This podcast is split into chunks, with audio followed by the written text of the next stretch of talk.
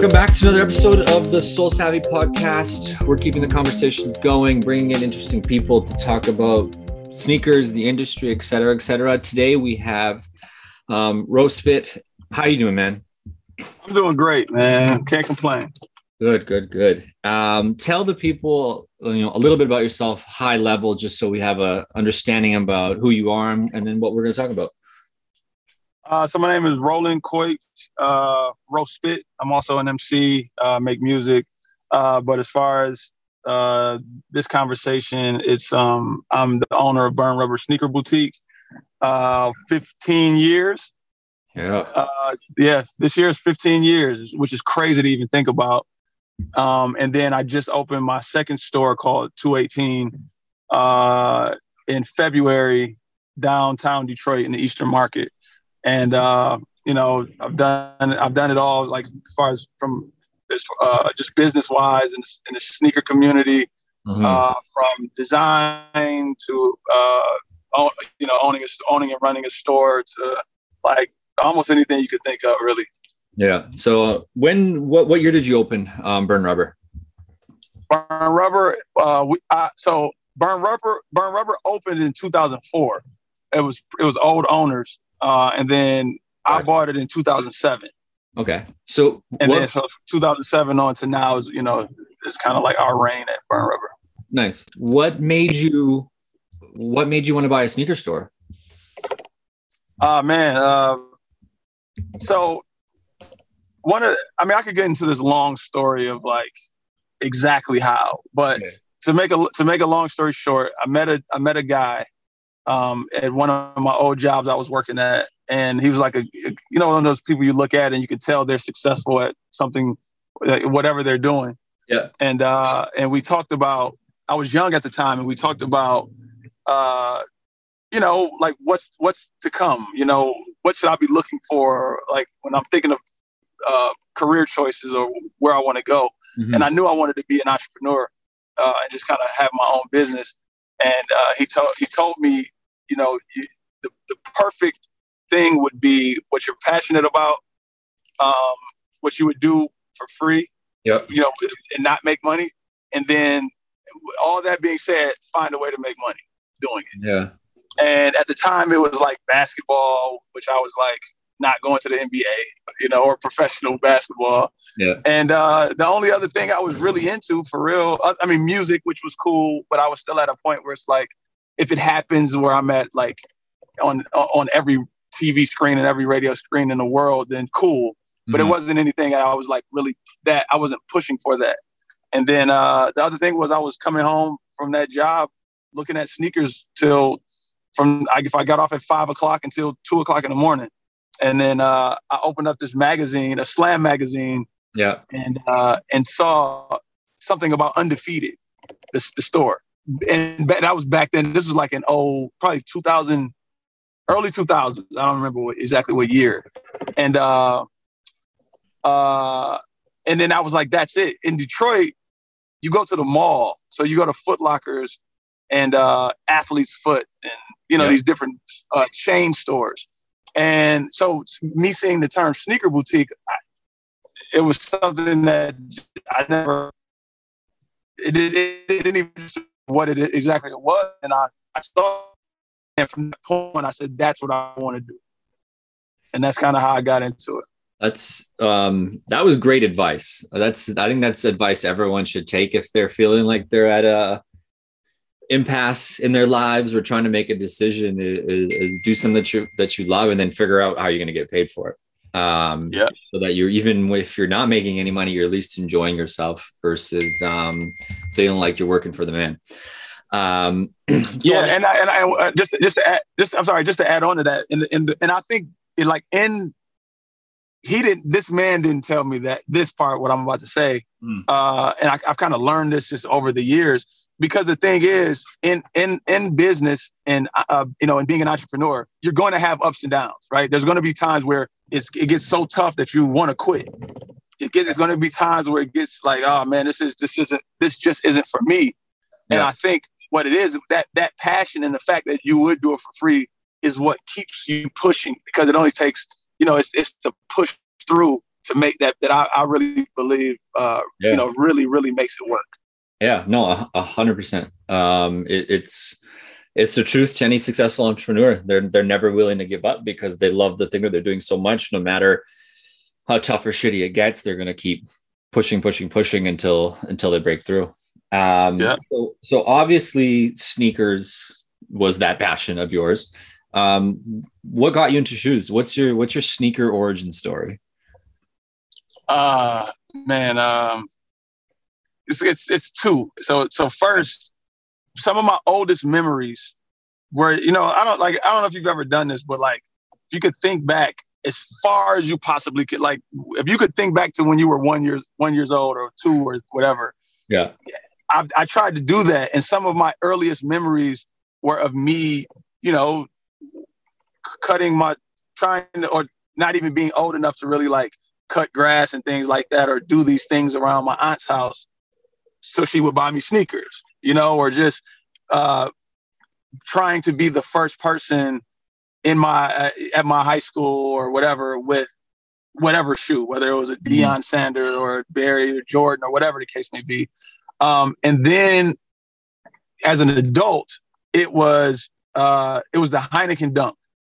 It was I'd always been into sneakers. I'd always been into, like, you know, like I said, it was kind of like whatever was in for you know, from where I'm from. And that was always whatever Jordan came out that week or whatever. Yeah. And in the times when I was looking on the internet, I saw this Heineken, and I just kind of got into like drinking beer and drinking stuff. And I was like, man, they did a Heineken Dunk. And then I was just like, where do I get it? And then I found a guy. Of course, it was sold out everywhere. And this is going to be crazy. Yep. I found a guy at Michigan State, which Lansing is about an hour and a half from me. And he had it. They were legit. They were real. He had the receipt from a skate shop, the skate shop that he bought them from. And he sold them to me for $225. And that was crazy. Time, that would have been crazy because retail was like $80, $70, $60. Like, yeah. So it wasn't like, oh my, like in his mind, he's probably like, yeah, I'm getting over on this guy. Mm. And, but yeah, so and it's crazy because the point that I was at in my life, I didn't really have $225 to spend on sneakers. Yeah. And at the time it was my girlfriend, now she's my wife. She convinced me. She's like, you know, you work hard every day. You know, sometimes you have to treat yourself. And if this is something that's going to, you know, make you feel good or bring you joy, yes, you can't do it every week, but you know, go up there. And she rolled with me, and I went and bought the shoes, and I still have them to this day. That's amazing. That's one shoe I will not sell. I don't care if they $10,000. I'm not selling. No, you can't. There's too much sentimental value and memory in that sneaker for you. I would never let you sell it. Is that your favorite shoe in your collection at this point? If I had to make you pick one, my favorite shoe in my collection.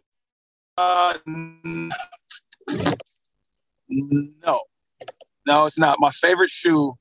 I got my hands on a band Jordan 1. With the X on the back. With the X. Yeah, with the X. So that's like my number one, you know, if I had to give every other one away, you know, I would try to tuck. There's two shoes I would try to tuck. That's the Heineken Dunk. And then I got married in a pair of gray and pink Bapes. I was crazy in the Bapes at one point in time. Yeah. So the shoe I got married in, and then the shoe that kind of started this whole thing is what I would try to tuck and act like I don't have. But I would give everything. It's funny. That was very much the typical sneakerhead answer where, like, I know the one shoe that I wouldn't give away. And then you realize you're lying to yourself as you were talking and started backtracking that you probably need like 3 or 4. Don't worry. If we ever need to make you liquidate your collection for some reason, the world is ending and we can only go to Mars with 4 pairs of sneakers, we'll give you 4 or 5. It's perfect. Yeah. I don't care if I'm never. I'll wear some on my hands. Yeah, exactly. Exactly. Yeah. We need protection when we're roaming Mars with sneakers on our hands and our feet. So I think you said you took over the store in 2007, right? Yeah. Okay. So then two short years later, the Air Yeezy 1 dropped. You guys were part of that release, right? Yeah. Yeah, for sure. Describe that to me from your perspective, because I remembered those years and I remembered the stores that I knew at the time and just the chaos that was ensuing. And I think obviously between the 1 and the 2, we really kind of saw e-commerce also pick up, right? I think to this day, the tweet from Nike store that the Air Yeezy 2 Red Octobers were available on a Sunday at I think for me, it was 7 a.m. Like, who the hell's up in the middle of the day? I kind of remember that. Yeah. I kind of remember that. Yeah. A lot has changed. So take us back to those couple years. Obviously your early years in running Burn Rubber, and I think a very important part of sneaker culture. Yeah. So that was still to this day, one of the most craziest situations, craziest times, all of that. So that was the first time. Now we had, our Nike account, Jordan account, New Balance, cause New Balance was on fire back then. Mm-hmm. And we've had at that point we had releases where people, slept out in front of the store overnight, or, I think at that point, the longest was probably overnight, not 2 days or anything, if I'm remembering correctly. And then, so with that one, the Friday before that first one came out, a guy kind of pulled up to the shop and just set his chair out in front of the store. And we were like, man, nothing comes out tomorrow. And he was like, no, I'm here for the Yeezys. And I was like, Yeezys.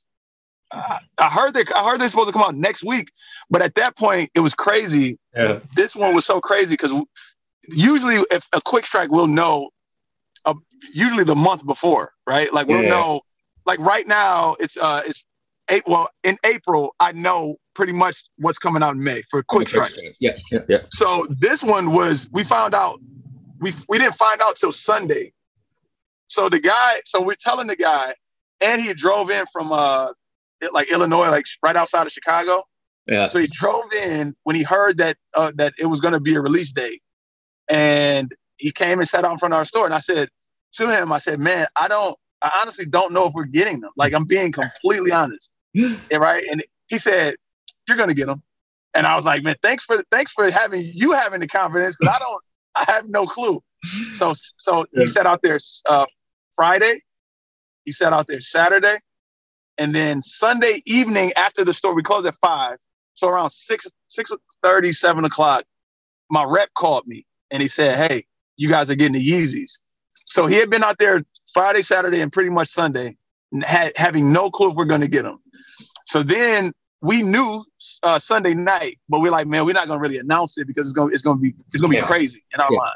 No. Sunday, people started seeing him sitting outside, so other people start coming out with chairs and sitting down, and we were so we get there Monday afternoon and we're like, "Hey guys, at this point we're kind of lying, we still not haven't confirmed that we're getting them." Yeah. And everybody's like, no, we're staying, you're gonna get them.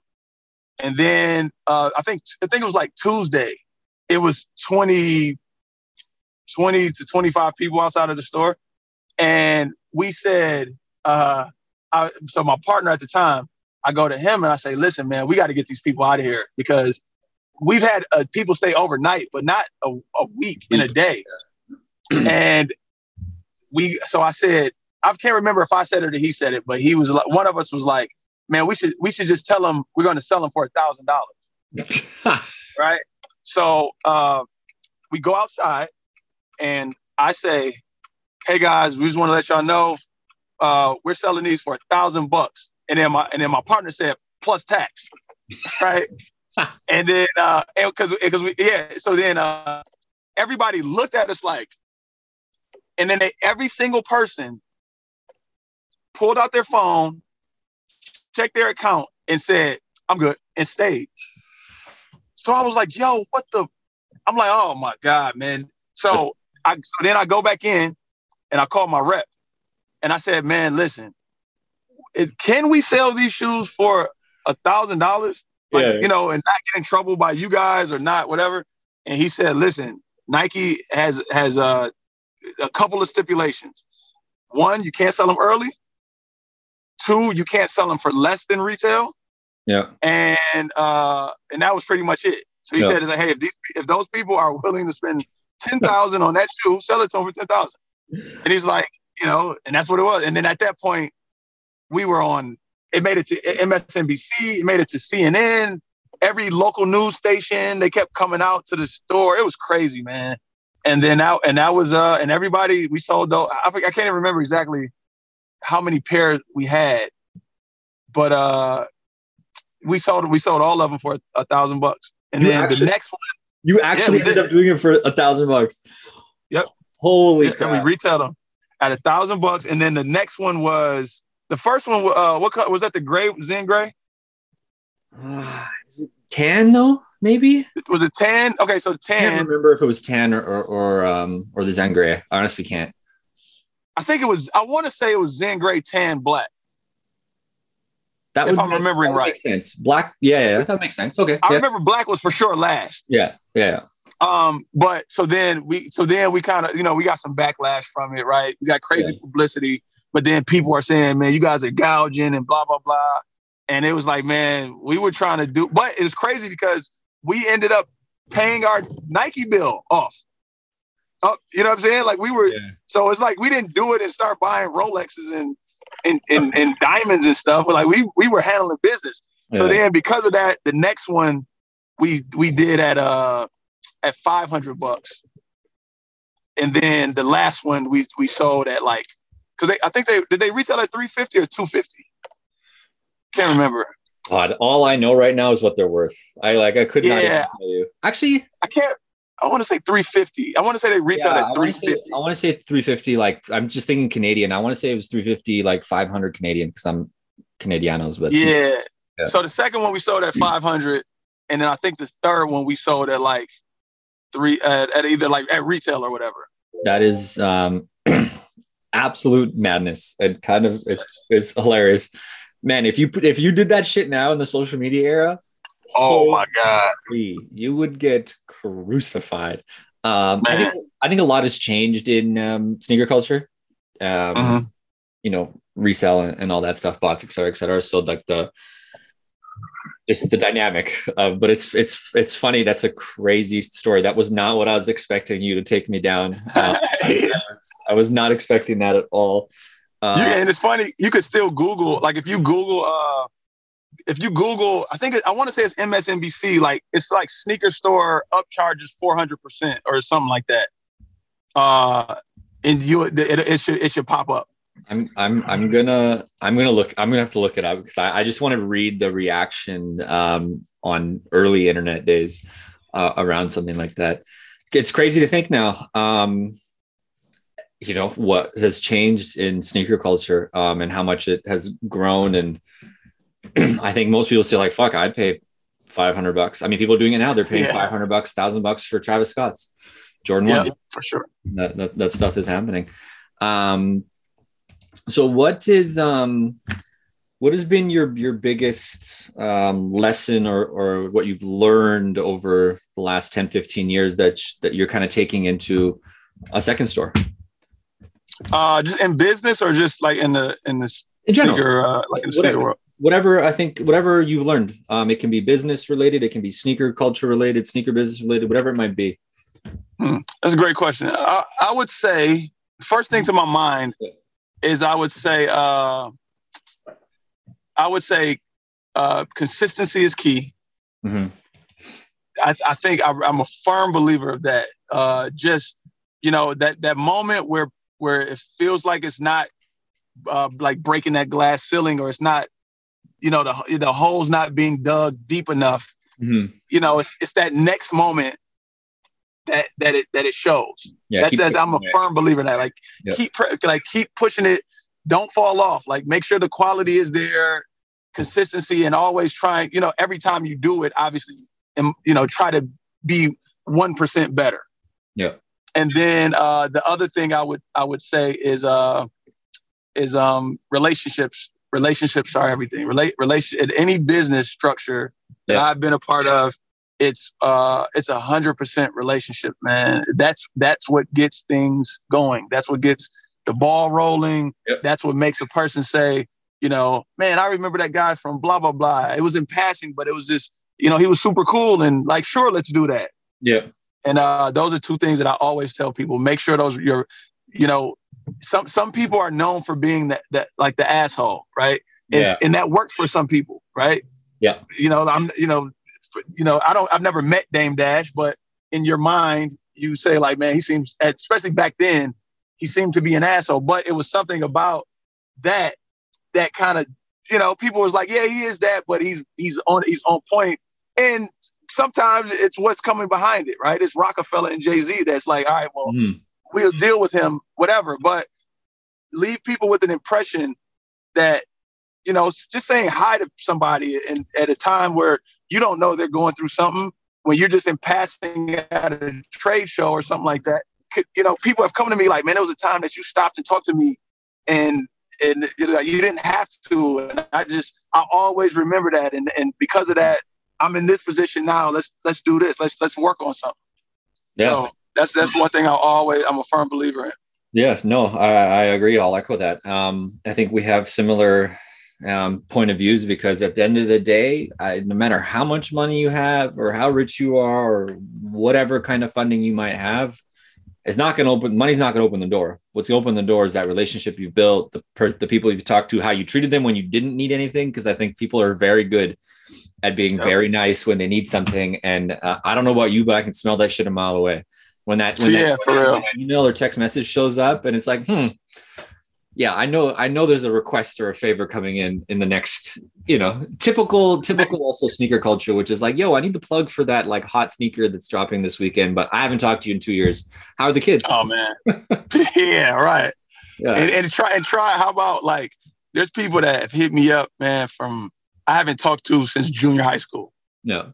And they're like, yeah, hey man, I was, you know, they've given me all these stories and it's like 3, 2, 1. Yeah, man, that Jordan that comes out this weekend, it's like, oh man. No, the answer is no, bro. Oh no, it's just, you can see it coming and you might as well just preemptively start the first message like, hey, good to hear from you. No. And then just move on with your whole day. So obviously you got two sneaker boutiques in Detroit, in the area. I've never been to Detroit personally, but what is the sneaker scene like in Detroit? What's the influence? I know, you guys had M come through, for an episode of Sneaker Shopping. I'm sure that was the moment, but yeah, like what's the vibe like?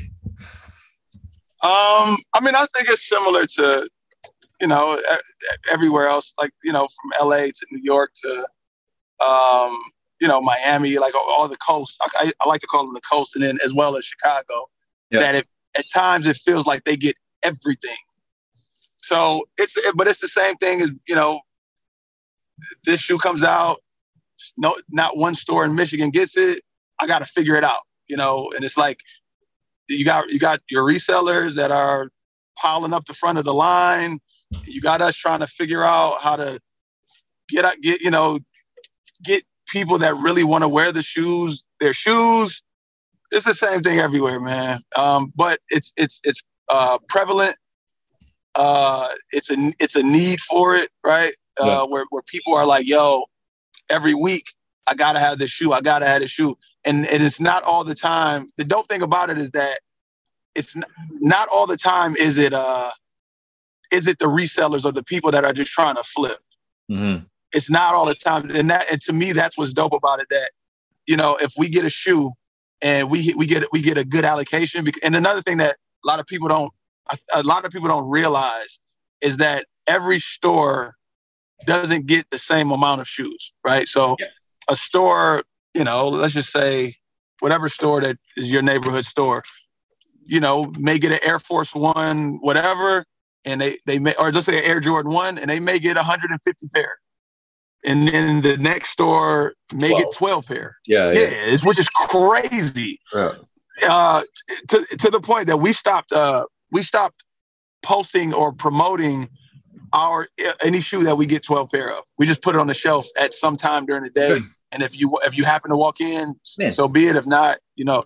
But it's dope that we're getting our allocations are getting bigger and better, and that, you know, because it's so tough, man. Especially just like you can't do much about the people that are standing outside in front of the store for 2 days, right? Yeah. Even if we post, the line doesn't start till 10 o'clock the morning of, and then it's like, okay, well, you know, I've been sitting out here for 2 days, and then when that 10 o'clock starts, I'm the first person in line. You know, even if we've tried to have like security guards out there to figure it out, but it's like, you know, what do you do? Well, that's like a constant thing that a lot of sneaker boutiques are going through. But It's just that hunger to get the best, the dopest, the most exclusive product, and you know, people, the crazy things that go around people trying to get them. Yeah, I think that's obviously, like you said, it's a challenge for a lot of stores, and that just dealing with the resellers. Like I want to make the joke and say, look, how many consignment stores have opened within a block radius of you? Oh my God. Cause that's what's happening literally everywhere. I think everyone's opening a consignment store. But I will say, like I said, I commend you and give you kudos for not promoting those 12 pair drops. Cause I see that shit all the time from stores. Like, I have a pretty good pulse on when something's really limited. So when I see a store like raffle this and Instagram stories and emails, and they're hyping it up and they're going through all this shit, I'm like, you're just setting up everyone to just be absolutely miserable and hate you and scream bots when you only have 12 pairs. Exactly. So just drop it in the store and let my locals who are going to come by shopping looking for a dope GR to get treated with a surprise. Yeah. Why not? And we try to just drop it at a random time. Yeah. You know, we try to, it might be 3:15, it might be 4:17, who knows? Yeah. And we just kind of put it on the shelf. Another crazy story, man, like the Fragment ones is another shoe that I would try to tuck. I forgot about that shoe. But it's 2 feet. You only got four. So, yeah. But that shoe, we only got, it was a quick strike, and we got 12, we got offered 12 pair. And, of course, every single person in the store wanted them. Right. And yeah, we had like 5 employees, and it's like, you know, it was 2 owners, a manager, and like 3 or 4 employees. So we started telling everybody before they even came in that, you know, like this might be one of those ones where you can't. So yeah, so the whole thing was like, I'm for sure going to get a pair, but everybody in the store may not be able to. Yeah. And then we ended up only eight pair got to us. So it was a whole box that, you know, whether FedEx, somebody at FedEx got to it or never made it, we never found out, but we only got 8 pair. And I think it was literally 8 pairs, and it was the 8 sizes that people in the store wore. And those are the people that got it. So we never even released that shoe. You never even dropped it. You get just never. Oh, never dropped it. Went all the staff. Yeah, it just went to the staff. Oh my God! Because it was like, man, eight pair of shoes, and like, so technically it was, if it was 8, if we got 8 pair, we only got 6 because me and my partner are for sure getting them. Yeah, you know, like this, you know, we do this, you know, there's blood, sweat, and tears in this. You know what I mean? So it ended up going, but it was like, and whatever sizes were missing, the other people that worked in the store, the ones that were there, it was like, oh, we got an 8. An 8.5, a 10, and a 12, and a 13. Those are the other sizes, and that's what the people wore. That's so fucking funny. I have to ask, what other insane hype sneaker story do you have for me before we wrap? Because I feel like you might got one more in the bag. Yeah. I got another one that was crazy. It wasn't a so. This is a story that a lot of independent sneaker stores. It was crazy. There was some But so we've never gotten any Off-White product, right? Any Virgil drops, anything like right. from the first 10 to anything. And but our reps were fighting for us because it's like that product is supposed to be in our stores, right? That's the product that the consumer in this area, it is like Burn Rubber is going to get them.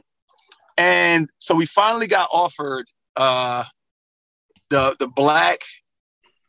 Remember the black Air Force One and like the lime green Air Force One? Oh yeah, the 2-pack. Yeah, the set. The 2-pack. Yeah. So we got offered that. That was the first Off-White product we ever got offered. Yeah. And so we had, at that point it's like, all right, well, we got offered a good amount of each one. We're going to do this. We got to do an event, right? Because it's a big thing with Nike and the brands to like not just be a place that sells shoes, right? Anybody can do that. They can do that themselves. So we had this crazy event planned. We were changing the store into a nightclub and calling it, because Virgil's a DJ, and we were calling it like, it was a while ago, so I can't remember exactly, but like Club Off-White or something like that or whatever. And we were going to have like you walking into a club with a DJ and booths and bottle service. And you had to walk and get patted down by security to get into buy the shoe. This crazy thing. We had walls were going to, the windows were going to be blacked out and everything. And then we get a call. We start, paying for stuff and paying for the DJ and paying for, the graphics to do this. And then we get a call a couple days before the release saying Virgil's team didn't approve of certain stores getting them, so we got to send them all back. Everything, and it's crazy, man. I was so mad. It's hindsight is 2020, right? And things have changed, obviously, with him passing and blah blah blah. But man, I was so anti Off-White at that point because it felt like he was. And it was like, it wasn't that from what I was told is that like he or his team, his immediate team said that these stores can't have it. Yeah. And it made us send them back. And I took that as like, you're saying that to me. Yeah. You know what I'm saying? Like I took it personally. And I sold all my Off-White. I had like Vapor Max and something else. But I sold all my stuff. I was like, man, I'm anti. And then, years go by, obviously. And then, he passed on or whatever. But RIP. RIP, yeah, man. So it was like a person. I felt personally attacked at that point. But years go by, and it's like, all right, so it's whatever, man. We still here. And I get it. I can see why you felt that way. How did people just start yelling backdoor at you at that point? Like, of course. Yeah. People hear stories like, oh, we don't have them anymore. We had to return them to Nike. I'm sure they're calling bullshit. Yep, they are. And, but the dope thing though, is that it did make it out to like on the blogs that was a thing. Mm. You know what I mean? That like that Nike kind of recalled them. They didn't say the reason for why, but it made it to like Hype Beast and Nice Kicks, I think, and whatever. And it was another thing that was crazy. One of my homies, I won't put his name out there, but he wrote on the shoes like Virgil did. Like his thing that he was doing at his store was to like write his store name on the shoe, and then if you tell me you don't want them, right? And he had to send those back. So it's some pairs somewhere in the world, unless they scrubbed them off, that has my homie's store or whatever he wrote on the side of all of those pairs.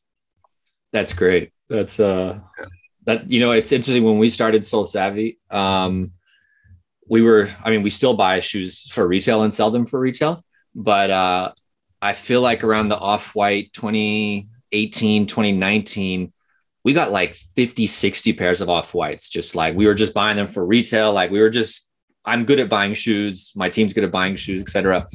and we sold all those back for to our members, our community, for retail. But before we shipped any of them out, I actually wrote on the inside of the lid and the bottom of the box, not for resale. And it was interesting, like the reactions that came from that, like, yo, you fucked up my box. And other people were like, oh man, thanks for doing this. Right. But yeah, so there's still boxes out there somewhere.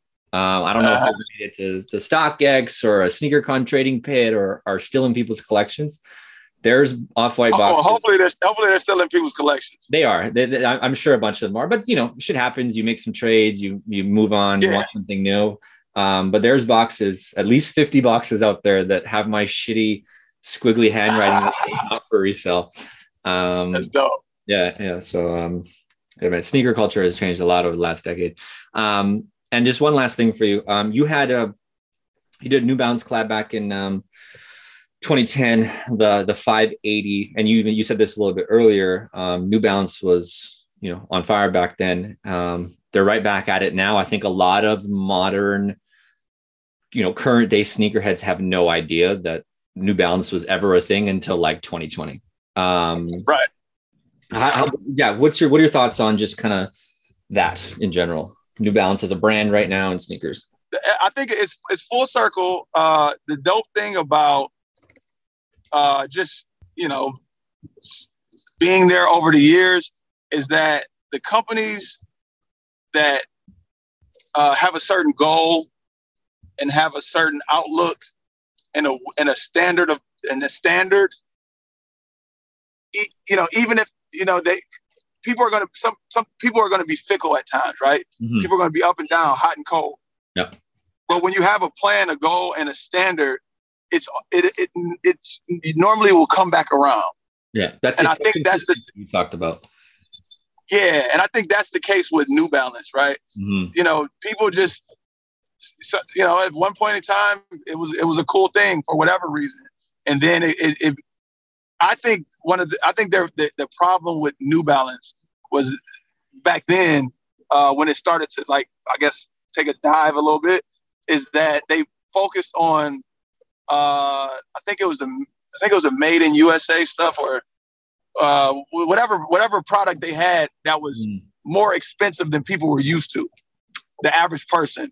Yep. And they were like, as far as the boutique world, they were kind of in that space, and they kind of priced themselves out of our stores. And then it became a thing. High end sneakers became a thing again, and now, you know, those sneakers at that price are kind of a thing now. And then you got Joe Freshgoods killing it, and, you know, just all the partners that they have that are doing those collabs are like taking it, man, so far into to the future of what it's going to be, and telling these crazy, amazing stories. And I think that's what kind of brought them back, and it's full force, man. But it's funny that, like, kids, we like some newer kids that work in my store, and they'll hit me up, or they'll like see like samples of stuff we had back in the day, and they're asking me about like shoes, like some of our collabs, and I'm like, bro, that was 7 years ago, 8 years ago, and they didn't even sell out then. Yeah, you know what I'm saying? And I'm like, and I'm in my mind, I'm like, I went on StockX. And it was his size and like for like $200. Yeah. And he was like, oh man, I don't know about that. You don't got no extra pair? And I'm like, bro, the shoe was $190 retail. Yeah. They're selling it for $200, bro. Don't ever disrespect me like that. You're never getting anything from me. Go buy the shoe. Oh, homie's trying to get fired. That's what. Yeah, like, man. But I'm like, but you'll go buy a Joe Freshgoods shoe for $400. Like, come on, man, get out my face. Yeah. Yeah. It is.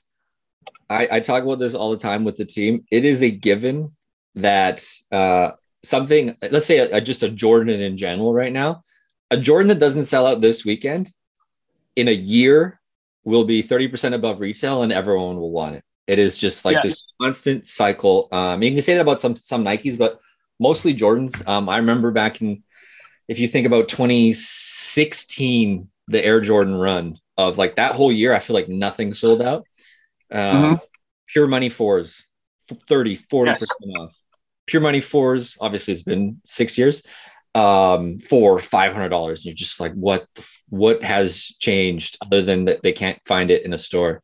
But that is sneakers. It's a cycle. It comes around, it goes back around. Air Max 97 Silver Bullets coming back. This is, it's a new cycle. It's a new 5-year cycle, in my opinion, in sneakers. And we're going to see it happen again. And I think New Balance has done a great job of kind of cementing themselves, and we'll see what the next half decade entails. But I'm definitely going to check in with you next time there is an insane sneaker release, just for my own entertainment. It doesn't have to make it on the pod. I just kind of want to hear your stories. But anytime, bro. We got some stuff coming up, man. We got so we're doing this is like an exclusive. Oh. I've only told only a handful of people know this. A couple of blogs have kind of come out with some or YouTubers or whatever have kind of come out with some loosely based facts about this, but so we're doing a Jordan 2 this year. You guys are, and so it's a 218 Jordan 2 designed by me and my team. Oof. Coming out, it's as of right now, it's supposed to be August. Nice. And it's like it's funny because the sneaker culture, people started commenting on my old pictures about like, man, I know the Jordan 2, so I'm getting scared. Like, man, what happened, right? But some guy, some YouTuber that kind of like, he somehow he knows what's coming out through 2023 or something like that. There's a couple people on sneaker Twitter that I'm telling you, just download CSVs from the Nike server. Nike doesn't know, and they just export names like straight up. It's style, crazy style number, color code, silhouette, and then like usually with collabs, there's like it says Union or Energy. Oh yeah, like for you it might be BR, right? Yeah. Someone definitely 100% pieces together, like the guy who showed up for the Yeezy drop. Yeah, someone somewhere always knows. There's a spreadsheet being shared. That'll more than likely be the next crazy. Well, obviously it's the next crazy release, but it's clothing and everything, man. And I'm super excited about it. I finally got to the point in dealing with with Jordan Brandon on the back end that they said now you can talk about it. Now obviously you can't show anybody, but like I said, as of right now it's August. We're getting ready, kind of starting this whole rollout to what everything is going to look like to everybody. Mm-hmm. And you're like the first to hear about it, man. And it's a Jordan 2 low. It's not a high. It's a low. I think I'm looking at it right now. I think I'm one of the leaks. I might be looking at it. We're not going to throw it in the video because show me off camera. Send it to me off camera. I will off camera. Yeah. But that's amazing. You guys have, you've been running the business for 15 years. It's great to see them giving back to, local boutiques and sneaker stores. I think there's been a lot of chatter over the last 2 years, and Nike needed to see this. So they're going to cut out all the stores. They don't give crap about the culture. They just want the money. It's good to see them, giving those collaborations out. I know they're doing the Jordan 1 4 times this year.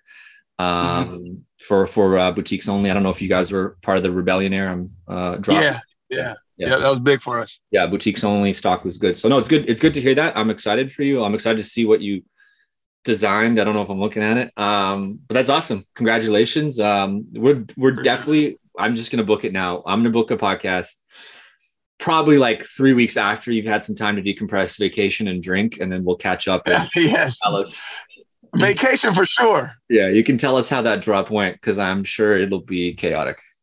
Yeah, I'm excited about it. All right, man. Tell the people where they can personally find you on the internet and Burn Rubber as well.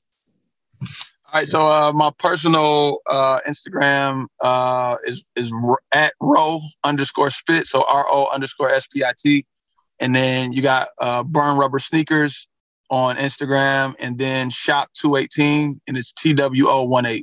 Awesome. And that's and other than that, just kind of Google or Yahoo or whatever, Bing, Burn Rubber Detroit or 218 Detroit. Awesome. And we'll pop up. Awesome. All right. I really appreciate you joining us, giving us some time out of your day, telling us some stories, and we look forward to seeing the Jordan 2. Sure. Anytime, bro. Thanks.